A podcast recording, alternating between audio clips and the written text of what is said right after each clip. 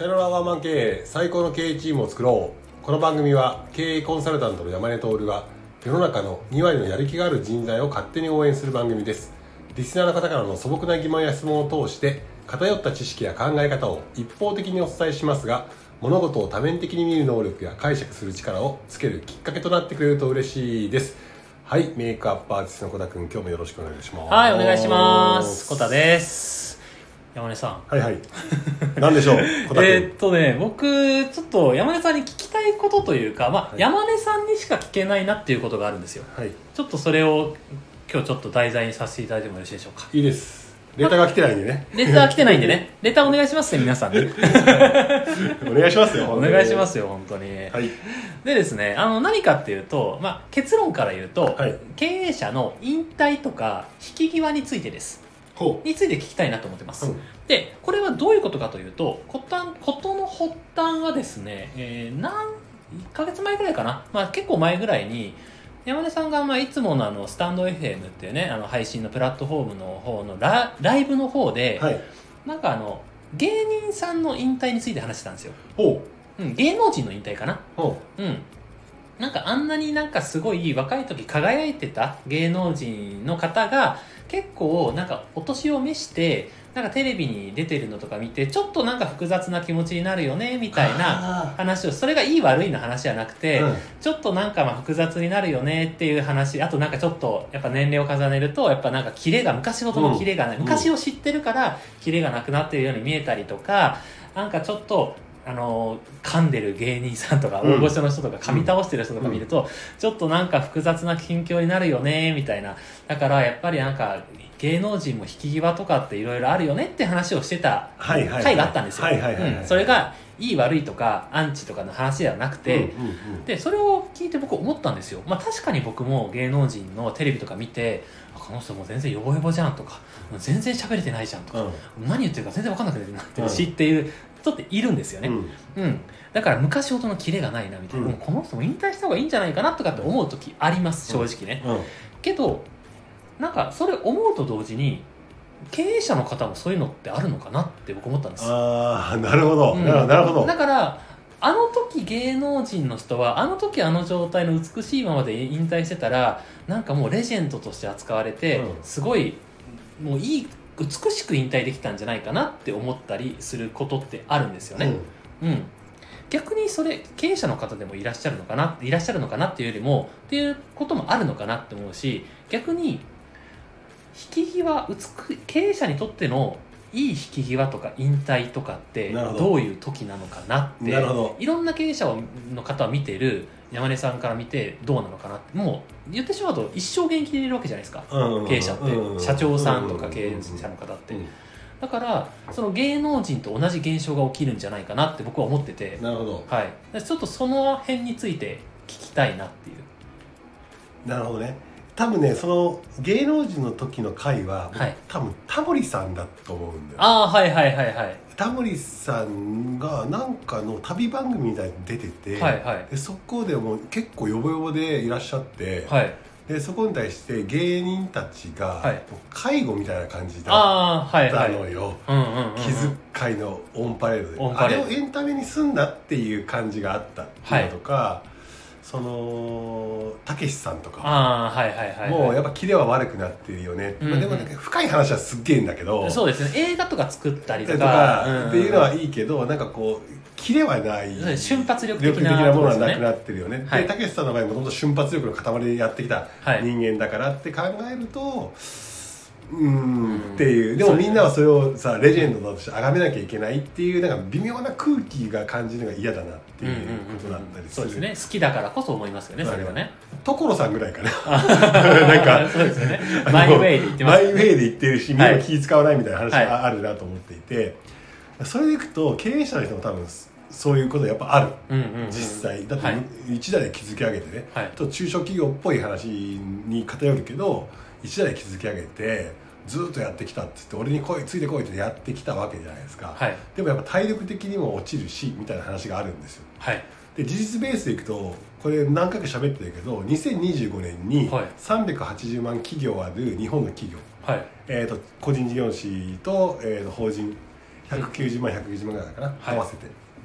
そこの代表とか代表取締役さんが2025年になると60%が70歳を超えるっていうデータもあるんだよはいはだからまあおじいちゃんがねいおじいちゃんにな経営してますって話うんうんじゃないですか、はい。その辺でいくと分かりやすい話でもう僕のこの肌感覚なんだけど、はい。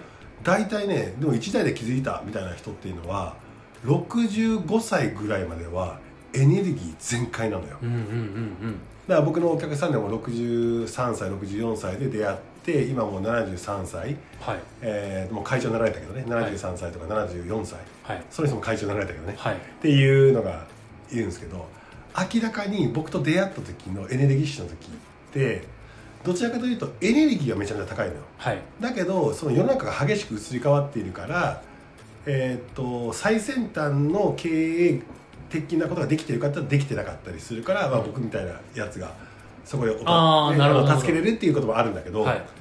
でもエネルギーはもうすごいのよ、はい。あとそのピントも合うのよ。会議しててもピントがもうものすごくあるのよ。はい。で彼は嗅覚でやってたみたいなところに対して数字でロジックでビャーっと僕が整えていった時の、はい。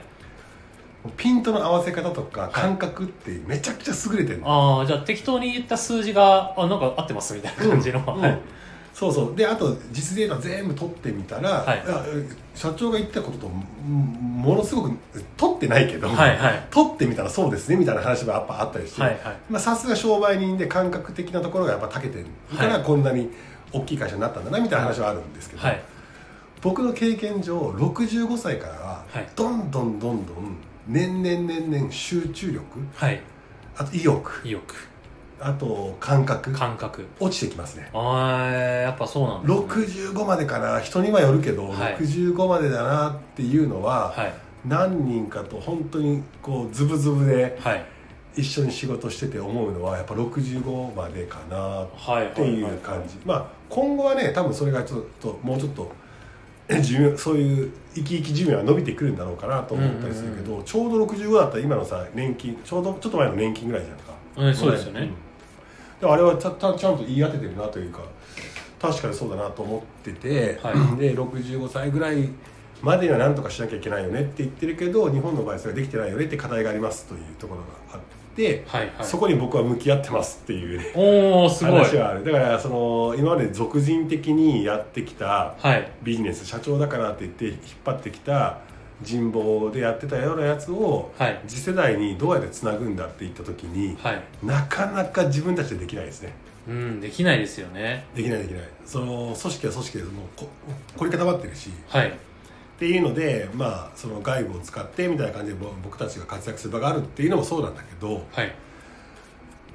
まあさっきの小田君の質問で引き際とかっていう話になるはいた時にやっぱり自分のエネルギーが落ちたなと感じた時でしょうね、あと事業に対して興味を失った時。ああはいはいはいはい、やっぱ失礼だもんね、まあ、確かにそうですよね。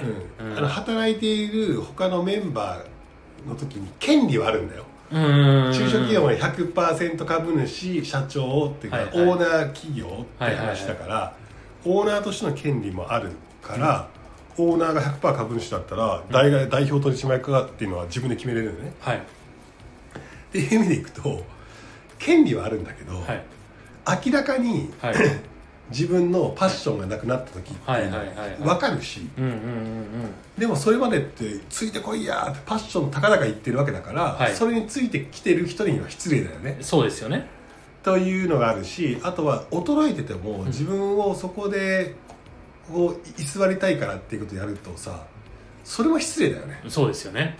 と思っていて、はい。でもそのずーっと自分がもう生んだ会社だから、はい。愛着がめちゃくちゃあるの分かるんだ。よ、はいはい。って言ったら何が一番ダメだったかっていうとちゃんと経営者として出口を考えてなくああなるほど。経営をしてたっていう話だと思っていて、うんうんうん始まりがあれば終わりがあるってはい話だよはいはい本来終わりっていうものをしっかりとイメージして経営するべきなんだよね。はいはいはい。終わりっていうのは会社の終わりではなくて自分の引退っていうものをどこに置くかっていうちゃんとゴールを決めてたらゴールから逆算して経営ってできるんだけど、はい。今の経営者は多分結構そういう人はいるけど、当時の段階の世代の人たちっていうのは多分全くそれを考えていなかった。確かになんか確かにそんなイメージはありますよ。常に僕は元気だってはいはいはい。俺は他と違うっていう、はいで65歳過ぎるとやっぱりちょっと辛抱が足りなくなってきたなみたいな、とか、はいはい。はいよく最近のことなんかよくわかんねえわみたいなことをはいはい言ってい。て、でも権利を主張するっていうのが今までの中小企業の経営者さん。はい。出口を意識してなかった。うんうんうんうん。なんでやっぱり始まりがあれば終わりがあるから出口を意識しなさいよっていうのは今絶対必要でうんうん。で出口っていうのがなんかね日本人の感覚としてちょっとね受け入れがたいものがあるんだよ。うん。どういうことかっていうと、はいはいどういうことですか？いやもうゼロから立ち上げてはい。企業ね属してくれる社員は家族だみたいな空気があったんですよ、はいはいそうですね。うん、だからそれが強いから、はい。自分が引退するとかってはい。なると、なんだろうな責任放棄したみたいな感じで悪いイメージが自分の中であるんですよ。うんうん。でもアメリカの方で言ったら、はいその金持ち父さん貧乏父さんにあるけど、はい。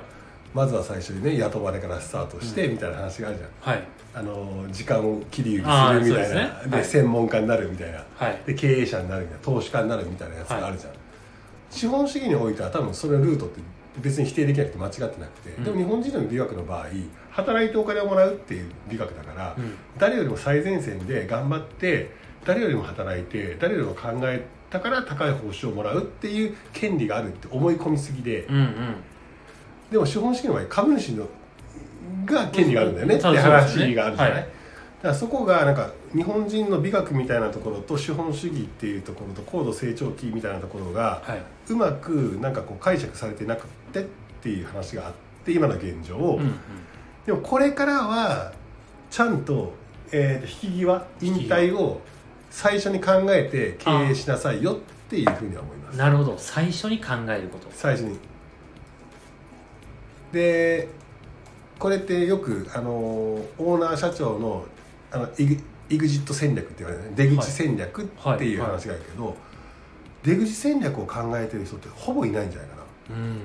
そうなんですね。な、うん、50過ぎてもなかなかいない。最近はちょっと増えてきたけどなーって感じかな、でも逆に若い子たちっていうのはあの出口戦略とかよく言ってて、うんうんうんで出口戦略って何かっていうとうん。会社を売る、はいはい。ああはいはいはいはいはいはいたまに話するじゃない、言いますね。売るとか言って聞きますね。はい。で会社の100%株主でうん。自分が、えー、と1株、うん。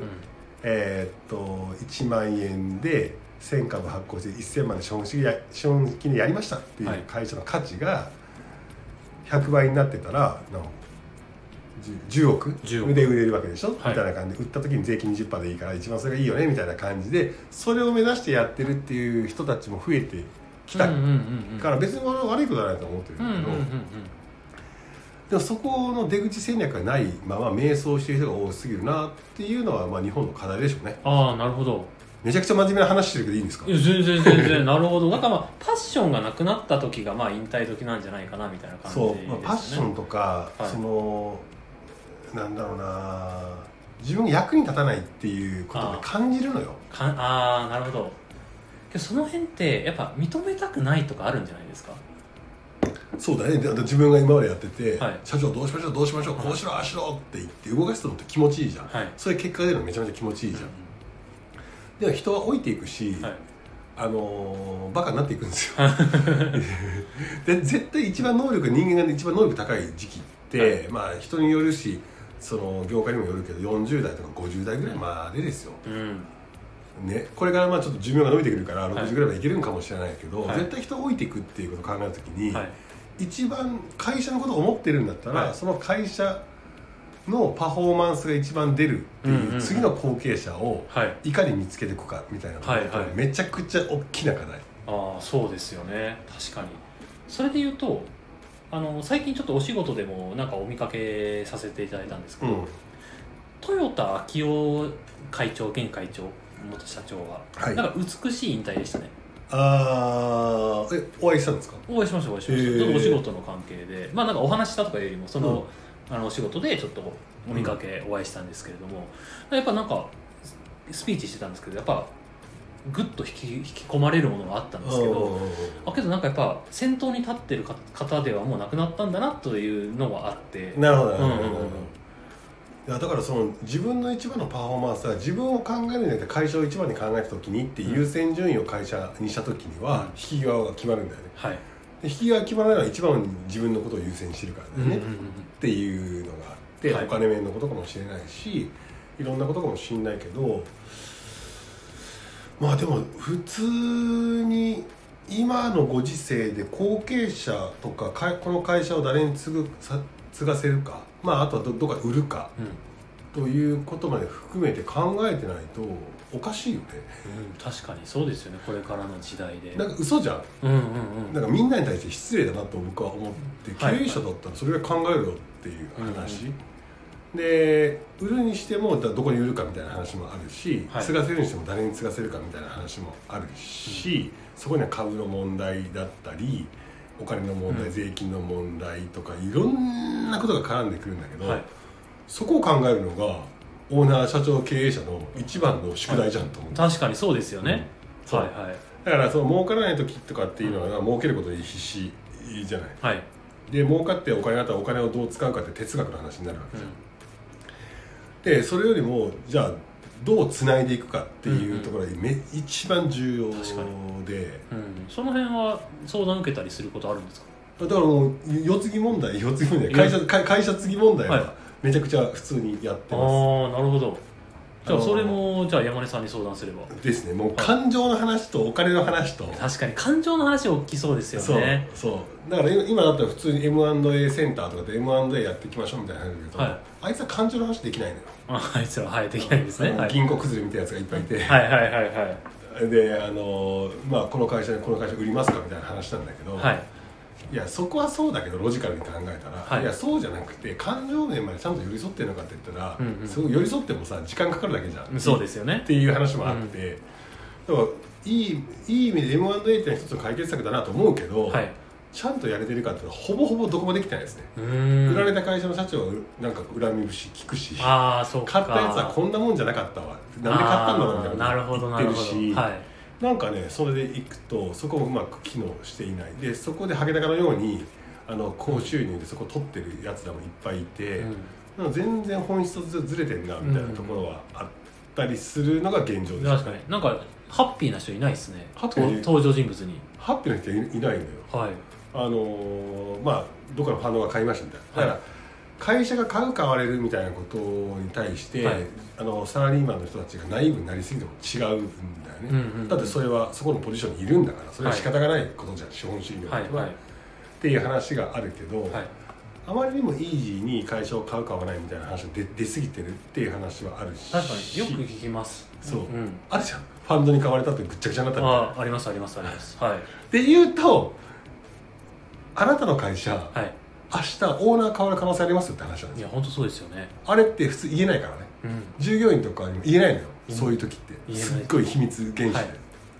次の日出社したら、はい。えーっとオーナーがコタ君から山根に変わりましたみたいな「はいはいはい。えー、コタ君優しかったからコタ社長よかったら山根か」みたいな「山根うるさそうだな」みたいな話になっても、は資本主義なんでは文句言えないのよ。そうですよね。